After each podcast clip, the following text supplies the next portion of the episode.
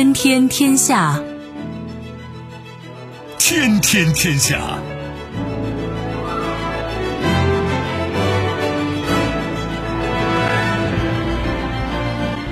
历史穿行者，新闻摆渡人。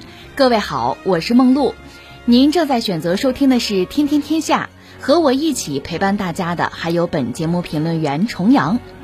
世界纷繁复杂，新闻随时发生。今天的《天天天下》，您将听到意味深长，俄法航天部门领导会谈提及法国参加中俄月球站建设的可能性。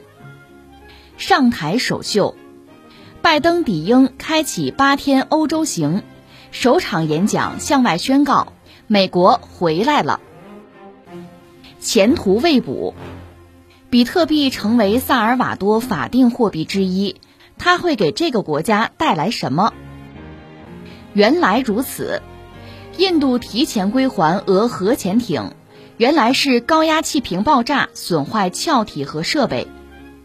收听我们的节目，您可以使用传统的收音机，也可以使用手机。欢迎使用即时客户端及听客户端，也可以选择蜻蜓 FM、企鹅 FM 或者是今日头条，搜索“天天天下”，可以收听节目回放以及其他的相关内容。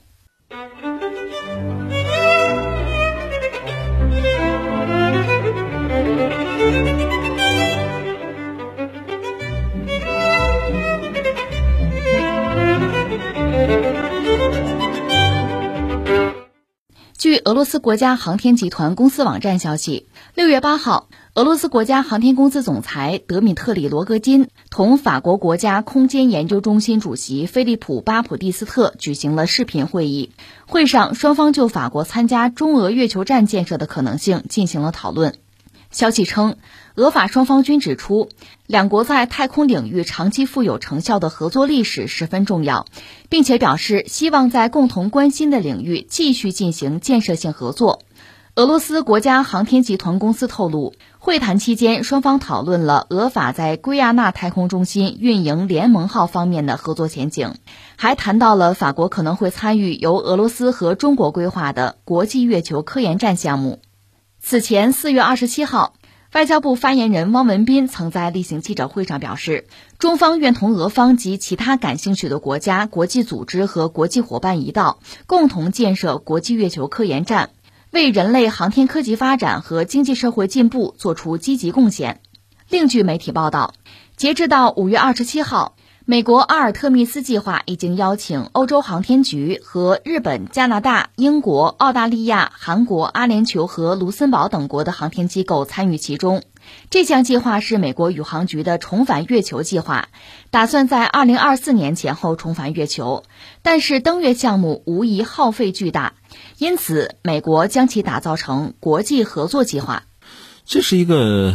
挺有戏剧性的新闻吧？你看啊，中国和俄罗斯的航天领域的合作呢，最近这段时间至少从规划上是再创新高吧。我印象中主要是两个项目，一个涉及到就是重型运载火箭的这个数据共享，有这么一个东西；再一个是什么呢？那就是月球的科考站、科研站，这个中国是要合作的。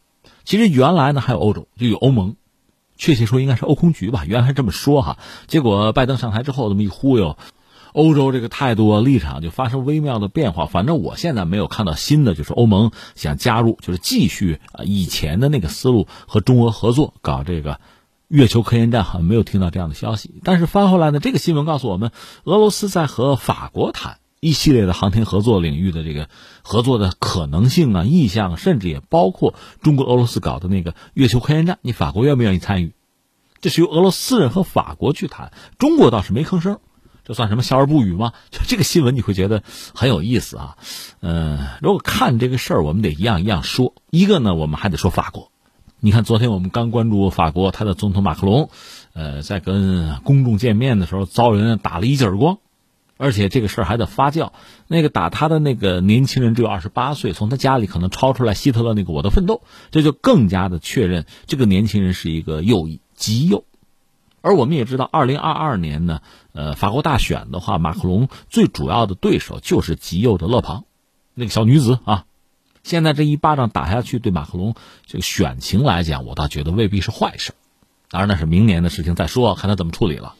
而至于马克龙本人的执政理念呢，昨天我们也曾经聊了两句。我曾经呃介绍给大家一个法国的学者用这个风信机，用这个概念来概括了法国历史上可能有七百人啊政治人物，就是墙头草啊。他认为马克龙也是其中之一。或者说马克龙具备这种人的特性哈。昨天聊嗨了，我忘了解释一下风信机什么意思啊？风刮风的风啊，信是信号的信，机呢就是那个鸡蛋那个鸡。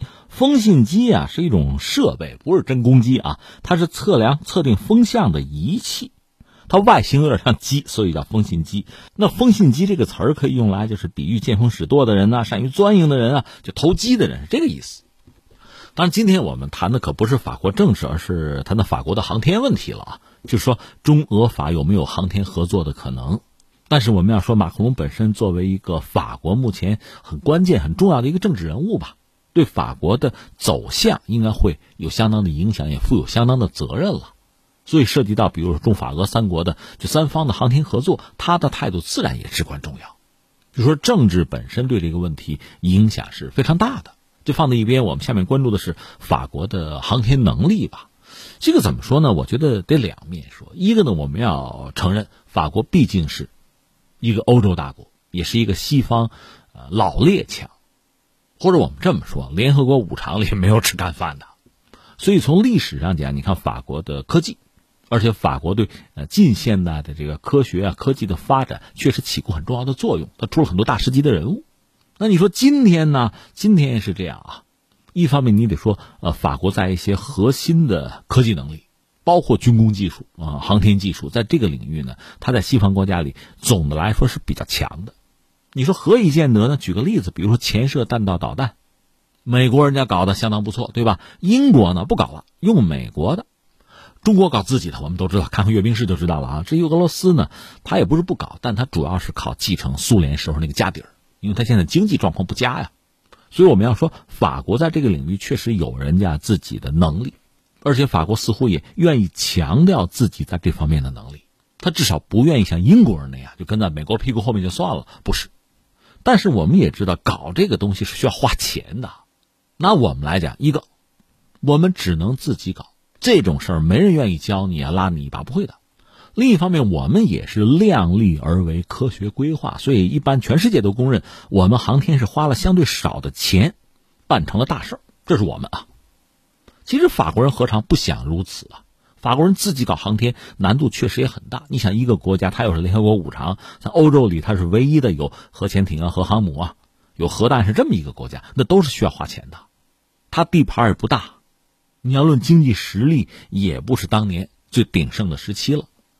所以花钱呀，其实花不起，花不起怎么办呢？找朋友嘛？所以你看，欧盟要联合在一起，你就说搞这个民用客机啊，民机啊，它有个空客啊，那 Airbus，那现在是波音最主要的竞争对手。但是你知道，空客里面最核心的，德国得算一个，法国算一个，那英国可以考虑进去啊。另外什么意大利啊、西班牙呀，凑五家，这才能够和波音抗衡。那在航天领域，就是欧空局啊。也是几家合作，这里边呢，法国有什么优势？它有一个所谓海外省，就是那圭亚那航天基地，就发射基地在那儿，那对欧洲人来讲是比较理想的地方了。德国呢，我们说二战是个战败国，在这些领域不好冒尖儿，出点钱嘛，它经济实力也比较强。英国呢，相对来说技术有一些，甚至我看过一个资料，现在可能差一点了，它在国际这个航天市场里能占到百分之十三的份额。当然，坦率说，这个也不值得骄傲吧，因为带有垄断性质吧。你比如中国想进入这个市场，他们都拦着不让，不让我们挣这个钱啊。但是我们要说，就是相形之下吧，英国在技术上一度还是有一招先。但是呢，英国也好，法国也好，它都有一个同样的问题，就是你政府财政有限，能够投入的有限，而且欧洲国家又不像美国有这个什么 SpaceX 啊、蓝色起源呀，没有这些私营航天公司那么像样的。而且航天如此，航空也是这样。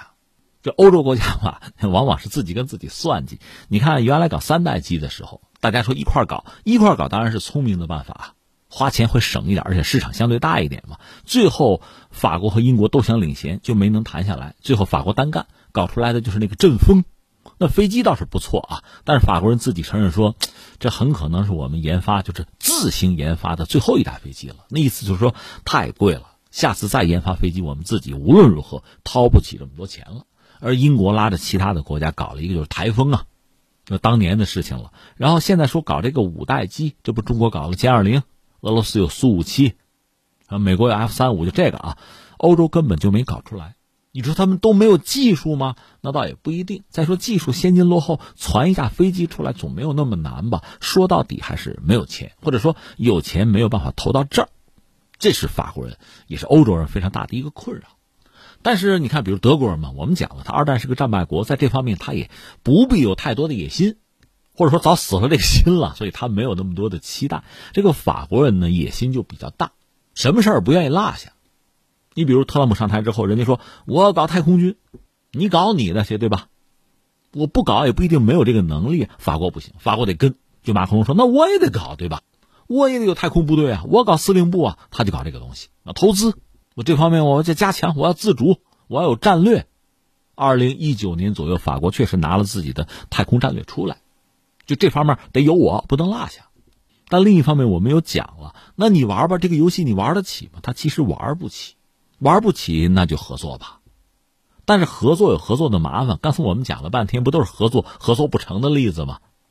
欧洲人这方面的故事还少吗？比如那个伽利略那个计划，我们一开始也算加入，最后呢，他不想让我们做主角，不让我们进入这个核心圈最后我们自己搞搞了杯都搞出来了。那你那个伽利略，我请问怎么样了？不怎么样啊。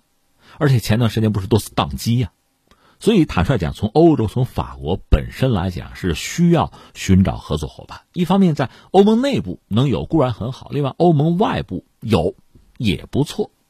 在特朗普上台之后，因为欧洲、美国的关系不好嘛，所以欧洲人考虑跟中国、俄罗斯合作。这就是前段时间传出来的，说搞一个太空科研站，三家搞。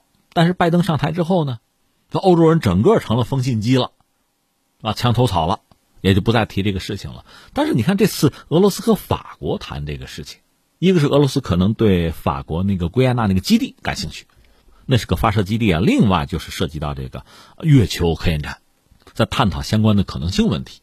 这就说到俄罗斯，它也有它的困境。一方面呢，你长期的投入不足啊，就算苏联时代的航天技术曾经值世界之牛耳，跑在最前面又怎么样？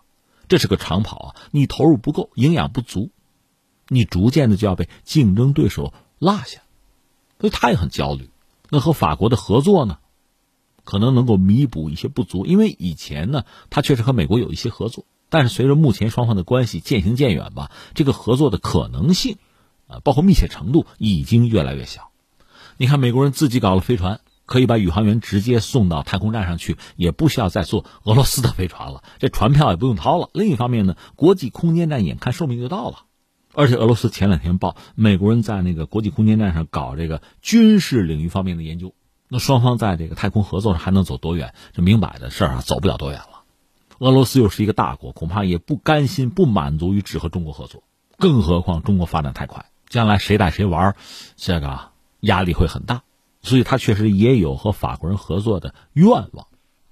你看，我们聊这个话题，首先我们就事论事讲了讲这个，然后我们讲了讲法国的航天能力吧。那最后第三个问题，怎么来看待这个所谓的合作的可能性吧？我看很多网友说不跟他们合作，当年伽利略的时候他们怎么整我们来着？我倒觉得这个此一时彼一时，在今天目前这个时代吧，美国人一直在推，其实是一种冷战思维的东西，就是要搞成两个集团啊，搞成楚河汉界呀，他拉着欧洲人嘛。把中俄推到一起，中俄推到一起倒没什么不可以，但是我们不可能只有这么一个朋友啊，在欧洲寻找自己的朋友，寻找自己的合作伙伴，没什么不可以吧？或者说，在这个时代，在这个阶段还尤其必要。那不能说你有一个想法，你有战略，有个算计，我就配合，那凭什么呀？另外呢，涉及到这些领域的合作，太空技术的合作吧，高技术领域啊，大家恐怕都需要有自己压箱底的功夫，都需要有自己的一招鲜。真正的核心机密肯定不能示人啊，不可示人啊，所以这种合作呢，我想也是有一定的条件、有一定的限制、有一定的层次的，这个倒不用太焦虑。说到这儿呢，我们的宇航员又已经整装待发了，我们的太空站马上要有宇航员入驻了，我们的实力就摆在这里。我跟你讲，我觉得哈啊，竞争啊，对抗那是需要实力的，合作也是需要实力的。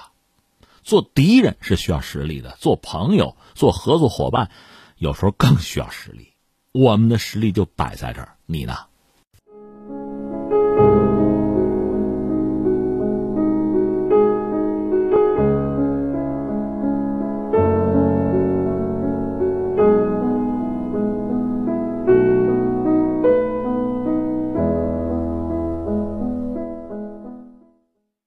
当地时间九号，美国总统拜登开启上任之后的首次出国访问。拜登这次为期八天的欧洲行的第一站是英国。在抵达之后，他发表了演讲，传递信息，表示美国回来了。在演讲中，拜登表示，美国将恢复其领导角色，重新致力于推动全球联盟。他说道。当与志同道合的国家站在一起时，美国就能更好地推进大家的国家安全和经济繁荣。此外，在演讲中，拜登还提及了将会在十六号在瑞士日内瓦与俄罗斯总统普京举行双边会晤。据媒体报道，拜登就当前的美俄局势强调，美国并不希望与俄罗斯产生冲突，而是想要寻求一种稳定、可预测的关系。但是，一点明确的是，如果俄罗斯从事有害活动，美国将以强有力的方式回击。此外，拜登还表示，将在与普京会面时告诉普京自己想要让他知道的事。据悉，拜登此行在十号会晤英国首相约翰逊之后，将会在十一号到十三号出席在英国举行的七国集团 G7 峰会。届时，拜登还将与包括德国总理默克尔在内的多国领导人举行会晤。十四号到十五号，拜登将赴比利时首都布鲁塞尔参加北约峰会和美国欧盟峰会，并将在十六号与普京会晤。这是拜登终于出访嘛？这算是他这次成为美国总统之后的首秀哈，所以引起大家的关注，而且一直在放话啊，让中俄看看看看我们美国和欧洲的关系啊，就是这个关系肯定要很密切，对吧？当然也有泼冷水的，比如英国媒体就说这恐怕也不一定能达成什么东西吧。另外。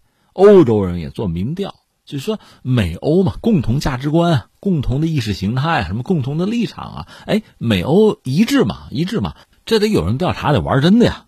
说欧洲对外关系委员会，他们对十二个欧洲国家，都有三亿人口做一个调查，九号公布的结果就是迎接拜登嘛，公布一个结果说，只有五分之一的受访者，就欧洲人啊，呃，认为美国认同欧洲的价值观。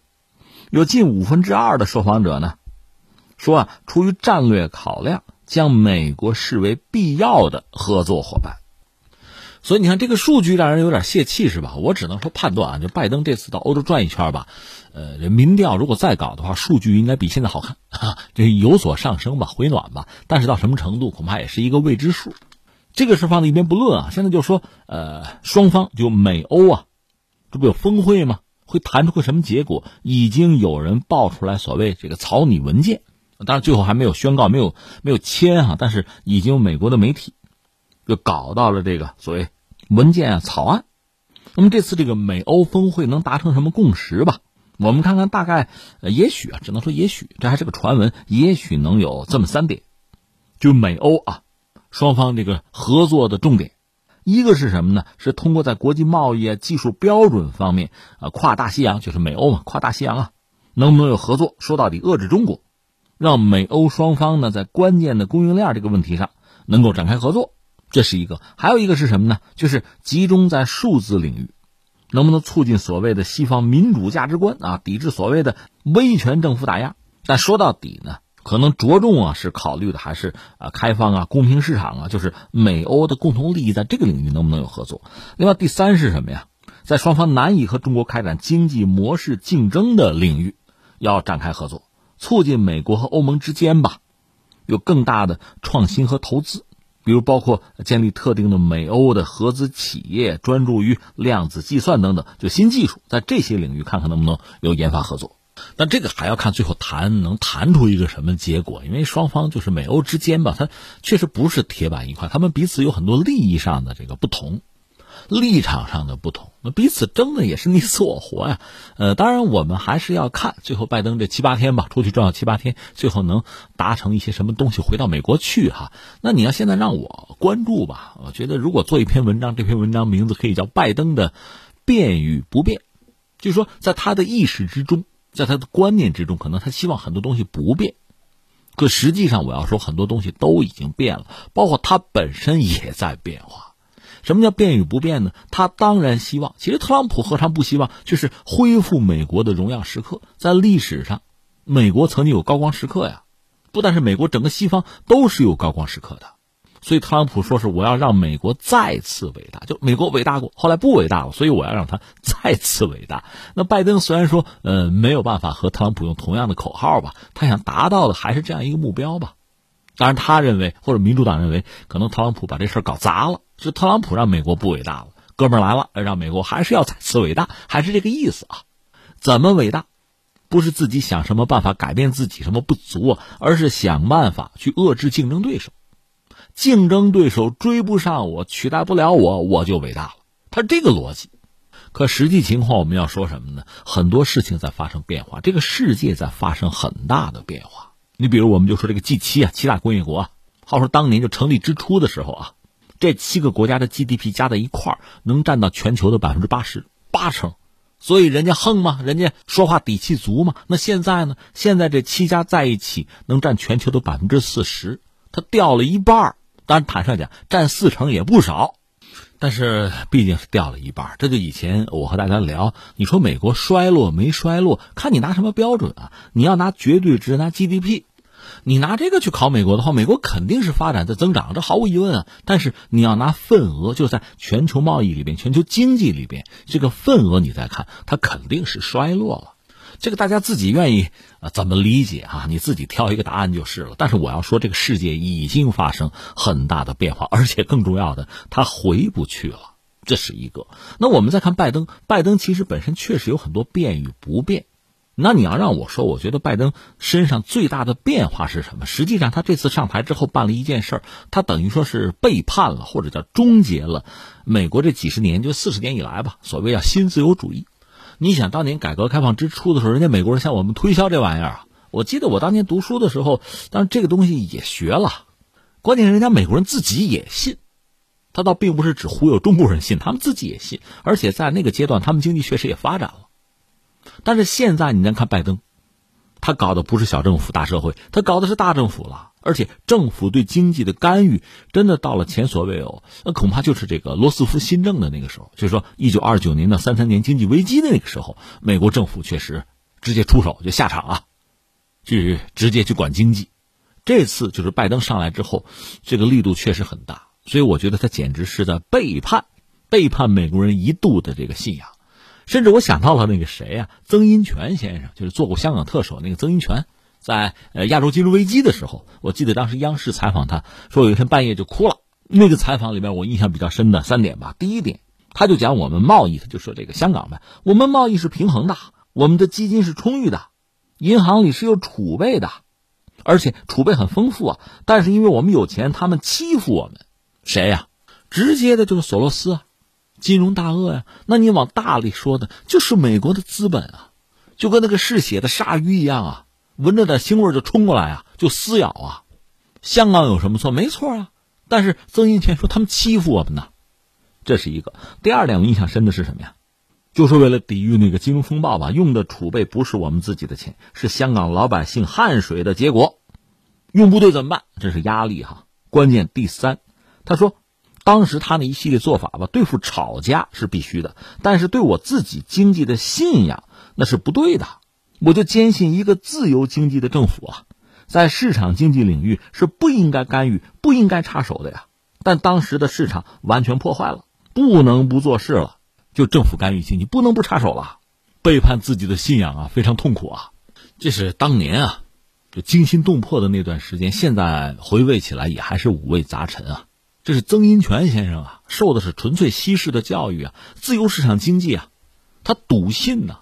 我不说了吗？香港做错什么没有啊？就是因为有钱，人家就要抢你啊！如果这时候你还坚持自己的信仰，你就是个死。你说那不是个书呆子吗？所以人家有人家的信仰，人家恪守人家的这个信仰，我们只能表示尊重。但是你也知道，当时面对金融大鳄的狙击啊，狙击港元啊，你难道真的任人宰割吗？你真是一个愿意做奴隶的人吗？你还是得站起来，还是要反击啊？那这个问题我们再往前推一步。谁破坏规则了？谁让曾荫权背弃他的信仰了？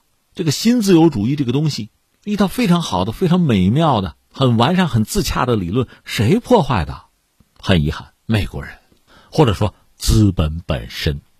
所以现在实际上，你看到拜登也背弃自己的信仰了。这个新自由主义，美国人嚷嚷了几十年，让大家信，让大家都这么做。现在你不这样做了，以前你指责挑剔中国的那些东西，你觉得那是中国的不对，中国的不是啊，不足毛病。现在你拿过来用了，这可不是中国人对外输出自己的什么道路模式，这是他自己选择的，这非常耐人寻味。这是一个，还有一个呢，就是以拜登啊八十岁的年纪了嘛。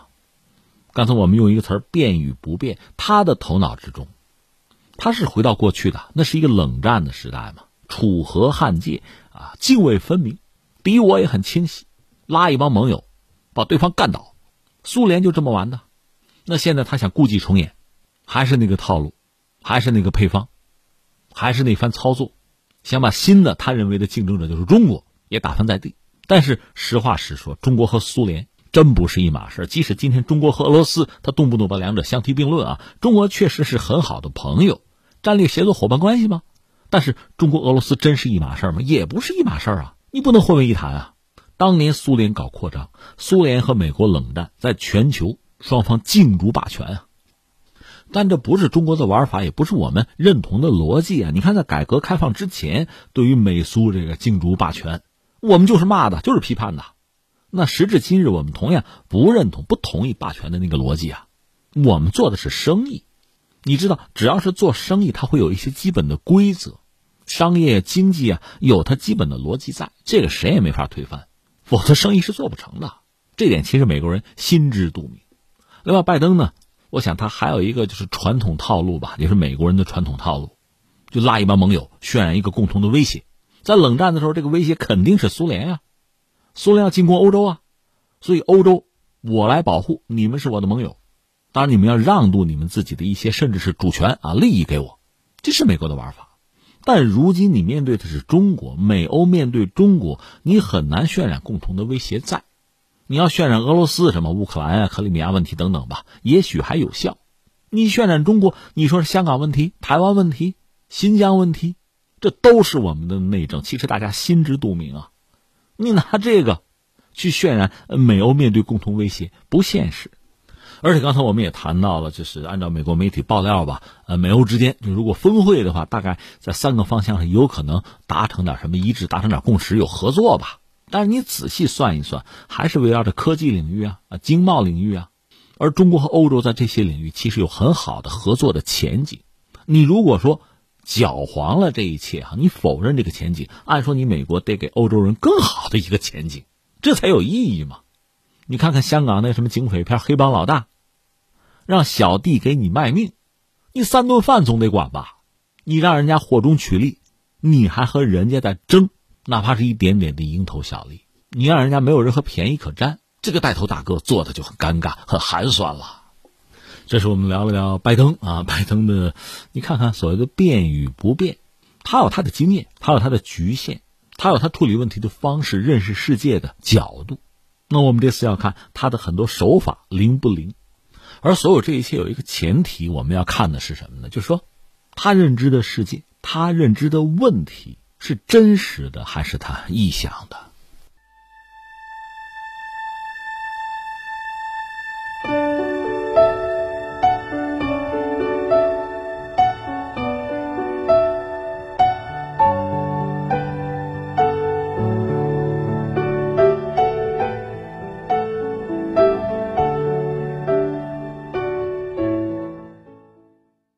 月九号，萨尔瓦多国会以六十二票赞成、二十二票反对的优势获得通过法案，使比特币在该国成为法定货币之一。该法案由萨尔瓦多共和国总统伊布布克莱向国会提交。法案称，该法案的目的是将比特币作为不受限制的法定货币进行监管，让比特币具有自由权利，并在任何交易中都不受限制。并且具有公共或私人、自然人或法人所拥有的任何所有权。此外，布克莱表示，这项举措并不意味着萨尔瓦多去美元化，美元和比特币都是法定货币。在全球范围内，比特币并不受大部分国家地区欢迎。它不受任何人控制，非中央银行发行的特性使它天然无法获得政府的认可。而且，各国央行也在研发自己的数字货币。将比特币作为法定货币，听起来有些天方夜谭。但在总统伊布·布克莱的推动下，萨尔瓦多成为了第一个吃螃蟹的国家。哎呀，这个新闻看了让人心里边忽悠忽悠的。那个老子有句话叫“治大国如烹小鲜”嘛，我们不是解释过吗？不是说做小菜容易，治大国不容易，烹小鲜很难的。那个火候掌握不好，它不就糊了吗？这叫烹小鲜嘛。那萨尔瓦多就拿这个比特币就做这个国家就就就法定货币用它了，这这不就糊了吗？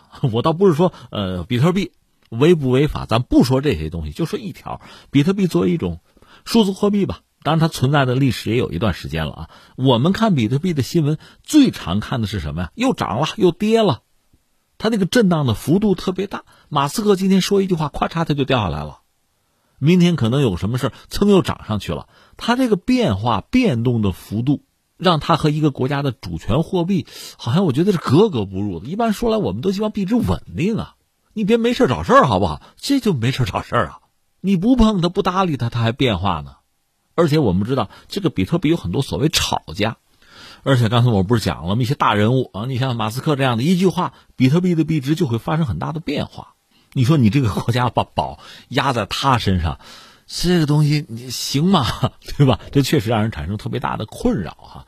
但是居然萨尔瓦多就这么干了。当然，我觉得这里面有需要解释的几点。第一个就是说，先说萨尔瓦多，萨尔瓦多什么意思啊？救世主是这个西班牙语啊。萨尔瓦多算中美洲国家吧，这个也得算一个落后国家，比较穷吧。它在中美洲北部，它有沿海，沿海国家，而且算中美洲这个人口最密集的国家吧。国土面积两万平方公里，这个相当于就是在呃台湾和北京之间，就这个面积啊，差不多这样。至于人口呢，六百七十万，而且将近三分之一是在首都，就是圣萨尔瓦多，在那儿。它这个国家国民生产总值吧，去年是。三百一十二亿美元，它主要农业为主，生产咖啡、棉花，就中低收入的一个国家了。而且这个国家我查了一下，治安还很差。我看过一个报道说，他们警察局曾经发过一个公告，说什么呢？说二十四小时之内没有谋杀案，这就是新闻，这就是新闻。就是说这个国家天天有谋杀案，是全世界谋杀案最多的国家。再就是闹黑帮，它六百多万人口吧，有五万黑帮。当然，这个国家最奇葩的还是它的就这货币体系吧。二零零一年的时候，当时萨尔瓦多的总统叫做 f o r e s 他领导的政府呢，搞了一个货币整合法，就是搞所谓美元化政策，就是我不要主权货币了，就用美元就行了，美元作为会计单位，而且开放欧元啊、日元啊这样的所谓强势货币的交易。从那时候开始嘛。大家开始用美元，而且萨尔瓦多政府曾经说说美元化有很多好处啊，避免货币贬值啊，降低了这个银行贷款利息啊等等。但是你想，我们都是成年人对吧？那一个事情肯定有利有弊啊。你用美元，对你占一些便宜，那么你难道不付出代价吗？实际上，它就成为美国的或者叫美元的一个附庸附属国家了嘛。就是作为中央银行，干脆连这个独立的货币政策、宏观调控这都不要了，完全取消了。就跟着美联储走了，你又没有独立的货币政策，你经济是全美元化，你想你最后的结果是什么呢？债台高筑呗，生活费用飞涨啊！你毕竟不是美国的一个州，所以它经济其实就越来越糟。好在哪儿呢？它得有二百万人吧，就是说移居海外的，这要汇呃外汇回家，这对他来讲是很重要的收入吧。查了一下，就是他这个经济不是严重依赖这些海外的移民的汇款吗？移民汇款本国这个钱占到萨尔瓦多的国内生产总值能占到五分之一，百分之二十啊，这么大一个量，说每年的侨汇能有四十亿美元。然后注意我说但是啊，但是这个事儿是什么呢？那就得转账呗，转账很奢侈了，因为国际上转账一般得收百分之十以上的费用，另外需要几天的时间，对吧？本来转我就转不了多少，还百分之十交出去，这太亏了吧？所以呢，在这个时候，比特币。反而对这个国家来讲有意义，对很多萨尔瓦多人来说呢，这算是一种在这个就是汇款汇到国内就返乡，在这个时候呢，能够更便捷，还能够避免高昂的服务费用，这不是个新途径吗？而且对于大量的低收入群体，根本就没有什么银行账户，对吧？所以比特币确实成了一个有意义的一个选择。所以你看，对全球范围内，人家是炒家玩比特币，但是对于萨尔瓦多，对于低收入群体来讲，这可能是一个低成本的金融基础设施，你会觉得有点不可思议，对吧？所以说到底呢，没有傻瓜，这个东西，这个现象一旦出现，你算吧，它必然会有原因，算不清楚，你去查一查，看看具体的人和事儿，你就会有感觉了。特别是你想，这个疫情爆发之后。你像萨尔瓦多这样的国家，两个问题，一个问题是什么呢？就这个疫情，你扛得住扛不住？有没有疫苗？这是一个问题。再有一个是什么呢？就是，哎呀，美元在那放水呢，咱受得了受不了？咱用美元呀，但你又不是美国，那总得想想办法吧？哎，使用比特币看来是一个办法。当然说，并不是用比特币去淘汰、去完全的替换掉美元啊，不是去美元化，都用都可以用。这是萨尔瓦多目前的这个状况啊。说完了萨尔瓦多，再说一下他们这个总统，叫做纳伊布·布克尔。四十岁，中美洲最年轻的总统吧，而且人家自己说自己评价自己，我是地球上最时髦、最英俊的总统。哎，这位经常是语出惊人，据说也是一个推特治国的高手，和特朗普类似哈，动不动就这个发朋友圈什么的。这个二零一九年出席联合国大会啊，衣冠楚楚啊，一身西服，上台之后先掏出手机，啪来一张一发，然后再说话，这么个主。他本人啊，可是个比特币爱好者。熟对吧？所以我要用，而且他这个人，你可以要夸他叫雷厉风行吧，说到做到。你也可以说，按西方的说法，这就属于威权政治的可能性比较大了啊。就是说，前不久是让国会要批一批贷款吧，怕人不批嘛，直接这个派武装部队进议会拿枪逼的，对吧？那你敢不批吗？那比特币也是这个道理，我说用那就得用。他就是二零一九年做的萨尔瓦多的总统，而且他和谁？和特朗普关系还真不错。铁杆粉丝啊，有点像那个波索纳罗，就是巴西的那个总统，这算什么？特朗普的那个粉丝哈，川粉啊，说是连就任总统演讲的地点，那你在萨尔瓦多当总统，你演讲不是跑到美国，跑到美国的那个保守智库，就传统基金会，在那儿演讲宣誓做总统，而且他确实和特朗普的政府关系是比较好、比较密切，但是但是特朗普下台了，现在是拜登在台上了，这回。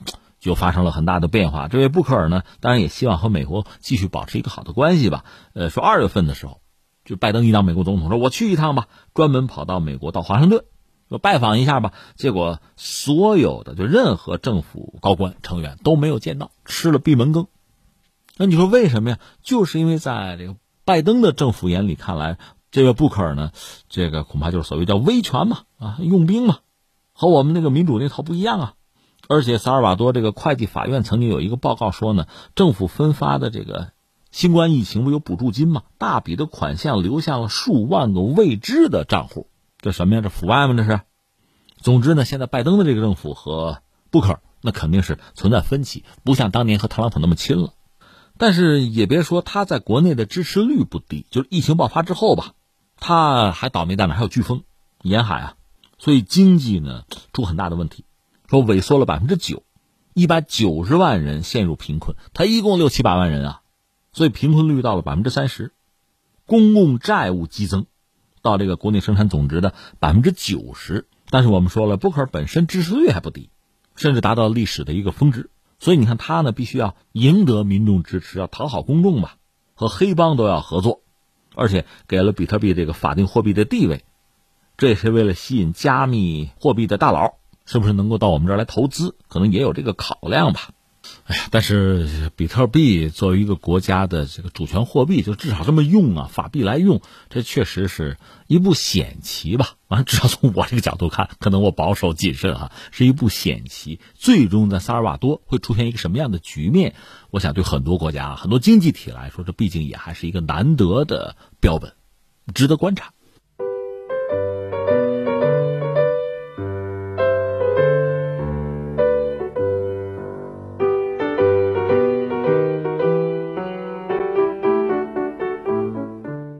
离合同到期还剩半年时间，印度海军却已经着手将租来的核潜艇提前归还俄罗斯。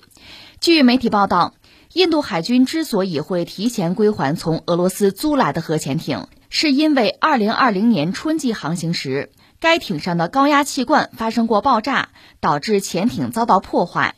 最终，印军让该潜艇在水面航行状态下归还俄方。印度海军2012年1月底通过租赁方式获得了查克拉号核潜艇。此前，《印度斯坦时报》报道称，查克拉号上出现了一系列故障，包括其动力系统，导致印度海军在十年的租赁合约到期之前就决定将这艘核潜艇还给俄罗斯。这已经是印度第二次租用攻击核潜艇。而印度已经和俄方达成交易，未来会再租一艘定名为“查克拉号”的攻击核潜艇。这个新闻这叫什么事儿啊？就像小孩子借人家玩具玩，跟人家玩坏了，然后赶快还给人家，就这么件事儿。玩坏了，把人潜艇给搞坏了吧，就这个样子吧。呃，说到印度呢，先把这个俄罗斯潜艇放在这儿，先关注一下李宁吧。李宁是我们自己的品牌了。我看了个消息，最新的吧，就是当地时间是八号吧，印度的奥委会刚刚解除了和中国的品牌李宁的那个奥运赞助合约，双方签约没几天，因为李宁呢，印度是请他做了自己的奥运代表团的官方服装的赞助商，结果六天六天之后，这个合同就作废了，单方面撕毁了，说为什么呀？说要照顾本国民众的情绪啊，以此为由。就说话不算数了吧？就这么件事让人觉得真是也挺可笑。印度这种事情干的不少。我记得，呃，苏联解体之前，就苏联和印度关系是不错的。印度拿了苏联很多贷款嘛。苏联解体了，解体之后，那按说你欠苏联的钱不可能一笔勾销嘛，那你就还俄罗斯吧。我们知道，苏联解体之后，俄罗斯一度经济非常不景气，卢布贬值的也很厉害，就半死不活。这个时候，印度是马上还钱，为什么呢？卢布贬值嘛，这时候还钱我合算呢，这就印度干的事儿。那你俄罗斯又没有办法，按期按憋呗，捏着鼻子这钱该接我也得接着呀。所以你看，在这个军贸史上，曾经有一个段子，就是普京曾经把苏联时代一条航母烧了，火灾烧掉了，也没有财力去修哈，把那个航母就是破航母是免费送给印度，然后跟印度说呢，我可以把它修好，呃呃，上面飞机我也给你配好，然后你给钱就是了，干不干？印度的干吗？最后花了二十三个亿。所以有人就拿这个事就取笑俄罗斯，说你这是钓鱼工程嘛？你这是黑人家印度嘛？你这么说也不是不行，就是拿取景框框这一块你看到的是这么一个段子。但是你要往前追呢，那就说印度趁着卢布贬值，俄罗斯半死不活的时候还债那事儿，你怎么不说呀？这不扯平吗？说到底都聪明人，都是人精啊，都挺会算计对方的，就这个嘛。但现在我们说哈，李宁这个事儿签约签了六天，然后撕毁合同这个事情。怎么说？你没有信誉嘛？再联想到最近这两年，就印度本身，那当时有很多中国企业在他那儿啊，有各种商业合同、各种合作嘛。说撕毁就撕毁，说不算就不算，你不也是搞市场经济吗？说起来就可笑，我们也没有见到哪一个市场国家站出来说，那印度你不是市场国家啊，你不达标啊，你做的有问题啊，你商业信誉不够啊，我们也没有看到谁站出来主持公道。所以有的时候你会觉得这个所谓双标啊、双重标准，我就点名说西方发达国家吧，还真的就是这样一帮货色呀。算了，不说他们了，翻回来说这个俄罗斯和印度之间的这点事儿哈，你可能觉得很奇怪，就是核潜艇啊，闹着玩呢，怎么印度就能够租借俄罗斯的，俄罗斯还就给？哎，这很有意思是吧？呃，很好解释啊，一个是核潜艇这个东西国之重器，对吧？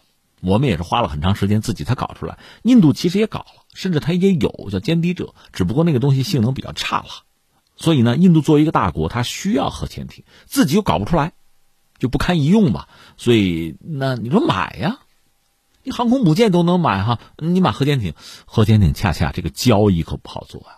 我们就说印度和俄罗斯之间真要有核潜艇的交易，我敢说连美国在内西方国家高度的关注，肯定他不干。另外像巴基斯坦这样的国家能干吗？树大招风嘛。但是租借呢，这个事儿就好办。对印度来讲呢，反正拿到手了，有核潜艇可用啊。另一方面，从俄罗斯来讲呢，钱是赚到了，对吧？这个谁跟钱过不去啊？所以就出现这么一个局面。实际上，这两个国家，呃，不要说俄罗斯，俄罗斯之前是苏联吧？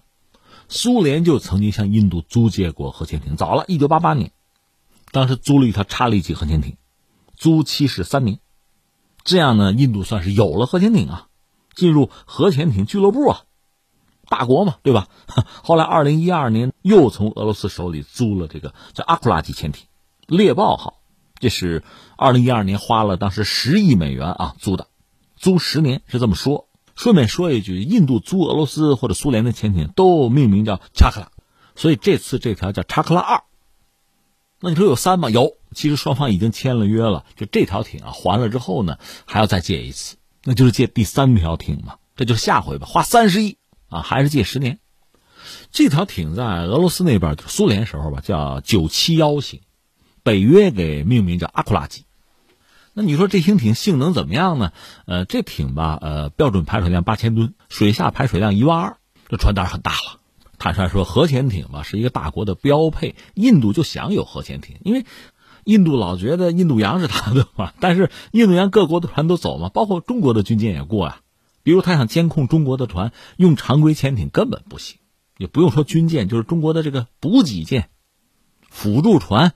你一小时跑个十八节、二十节，常规潜艇谁的常规潜艇也跟不住，它一个小时电就耗光了。你说不是有那个不依赖空气那个 AIP 吗？玩那个时候速度会很慢，所以还得要核潜艇。印度又没有这个本事自己搞这个实用的核潜艇，就只好租嘛。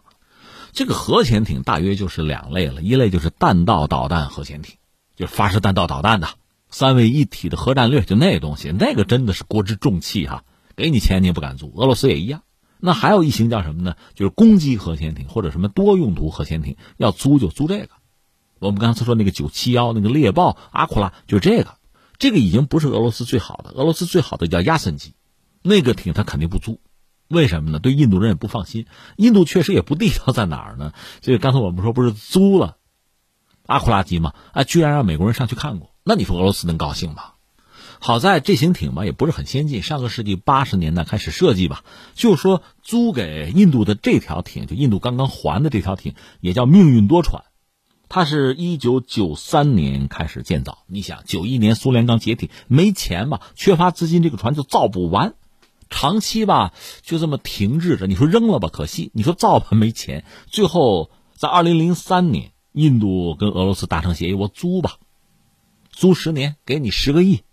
这样，这个船实际上才造出来，刚造出来就出事儿，试航的时候就出了问题。因为你知道核潜艇它很怕火，对吧？会有这个消防系统。